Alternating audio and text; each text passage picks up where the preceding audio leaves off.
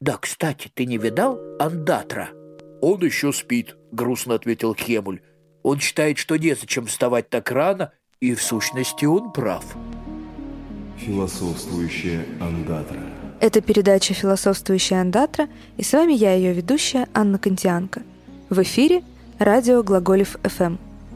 Все мы уверены, что обладаем свободой воли, что мы можем совершать любые действия. Захотим – съедим пироженку на обед, не захотим – поедим нормального супа.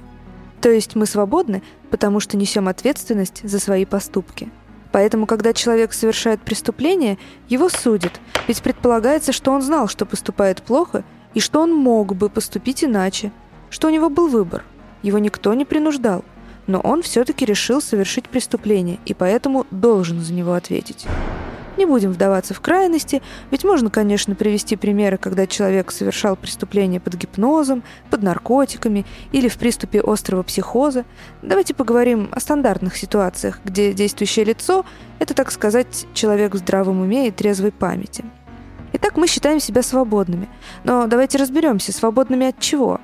Точно не от химии своего тела, точно не от своего характера или от гравитации, а от чего – с философской точки зрения, свобода воли – это личный выбор человека, не определенный ни физическими законами, ни судьбой, ни Богом. Только вы принимаете решение, ваше «я». Предполагается, что мы свободны, если в ситуации, когда можно поступить разными способами, мы можем принять решение, не опираясь ни на что, просто потому что так захотели. Однако есть небольшая загвоздка. Как в природе появляется свобода – если человек, как и прочий физический мир, состоит только из атомов, чья судьба жестко детерминирована физическими законами, то откуда взяться свободе? Если во мне все действует по неизменным законам, то и все, что я делаю, было предопределено еще со времен Большого Взрыва. Я ем пироженку на обед не потому, что слабовольная тряпка, а потому что мне так было уготовано судьбой – я не могу ни поднять руку по своей воле, ни сделать что-то хорошее или плохое. Я не особенно отличаюсь от камня в этом смысле. И как только мы признаем, что свободы воли не существует, мы должны будем также признать, что нельзя возлагать на человека ответственность за что бы то ни было. Почему вы опоздали сегодня на работу? Ну, видите ли, атомы сегодня так легли. А, ну тогда ладно. Есть еще религиозная разновидность бегства от свободы и, соответственно, ответственности – Бог хотел, чтобы я убил этих нечестивцев. Кто я такой, чтобы спорить с Богом? Я всего лишь марионетка. А значит, меня нельзя судить за то, что обществу не нравится то, что я сделал. Вообще довольно сложно представить себе общество, в котором человек официально несвободное существо и не несет ответственности за свои поступки. Это, наверное, был бы какой-то ад. Философствующая андатра. Кстати, экспериментально было доказано, что люди поступают лучше, когда верят, что у них есть свобода воли. Студентов попросили пройти тест, где можно было бы дать правильный или неправильный ответ. Одним перед тестом читали лекцию о том, что свободы воли не существует, а другим, наоборот, рассказывали, как важно осознавать ответственность за свои поступки. Так вот, те студенты, которым рассказывали о детерминизме, жульничали и списывали во время теста, а те, которым рассказывали о свободе выбора, нет. То есть, помимо всего прочего, вера в свободу воли важна, потому что помогает нам контролировать наши эгоистичные порывы. Иными словами, если бы свободы воли не было, ее следовало бы выдумать. Некоторые философы чувствуют дискомфорт от того, что детерминистичная картина мира вроде как доказывает, что человек не свободен.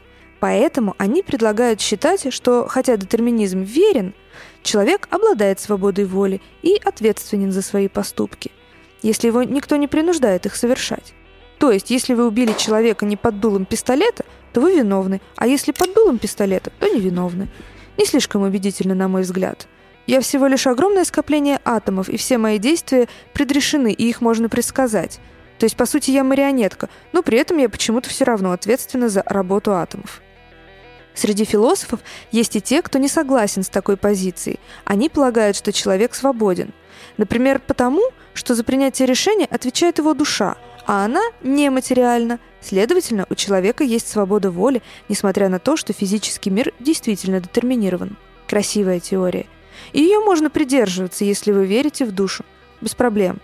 Но как быть, если вы не верите в душу, но при этом верите в свободу воли и придерживаетесь материализма? Хм, Ваш путь – отказаться от детерминизма. Да, наш мир, насколько нам известно, состоит из материи. Но разве из этого вытекает, что он абсолютно детерминирован? Например, на квазимолекулярном уровне существует квантовая неопределенность. Частица может повести себя или как частица, или как волна, и почему, мы не знаем. Кроме того, выяснилось, что невозможно сделать долгосрочный прогноз для больших открытых систем, таких как, например, погода. Давление, влажность воздуха, температура и прочие переменные создают слишком сложную систему, поэтому даже теоретически невозможно абсолютно точно вычислить значение каждой из них.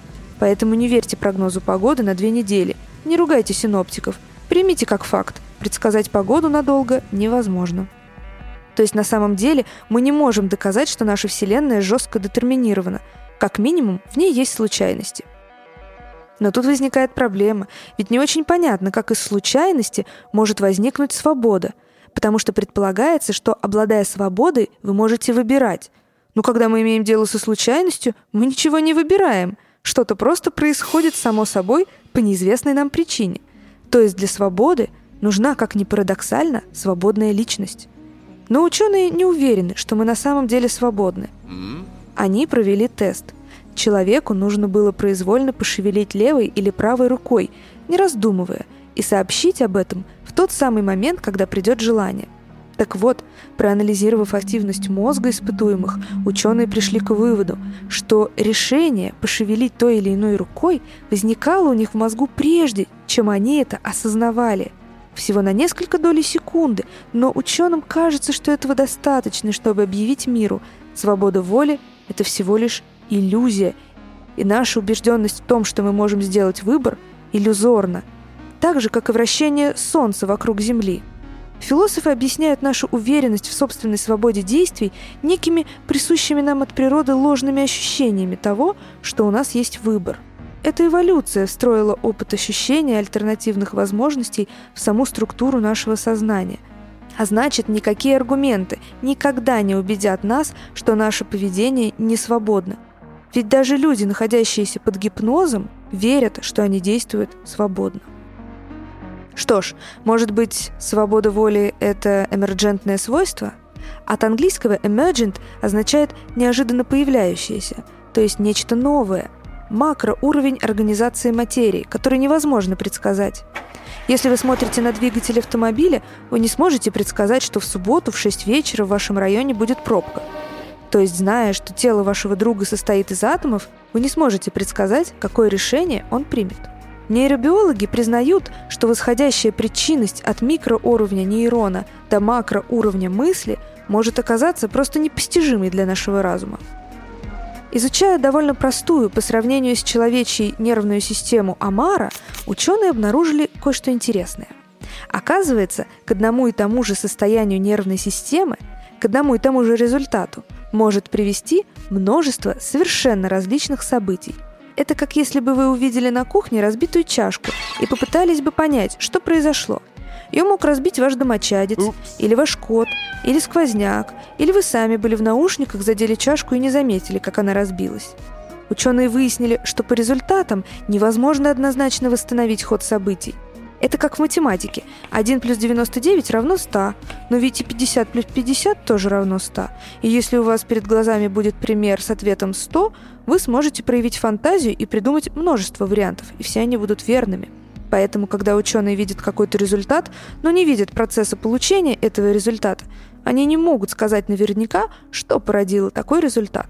Вот мы видим, что у нас есть сознание, и мы можем проявить силу воли, и не есть торт «шоколадная смерть». А уж почему мы свободны в своем выборе, это пока определить наверняка невозможно.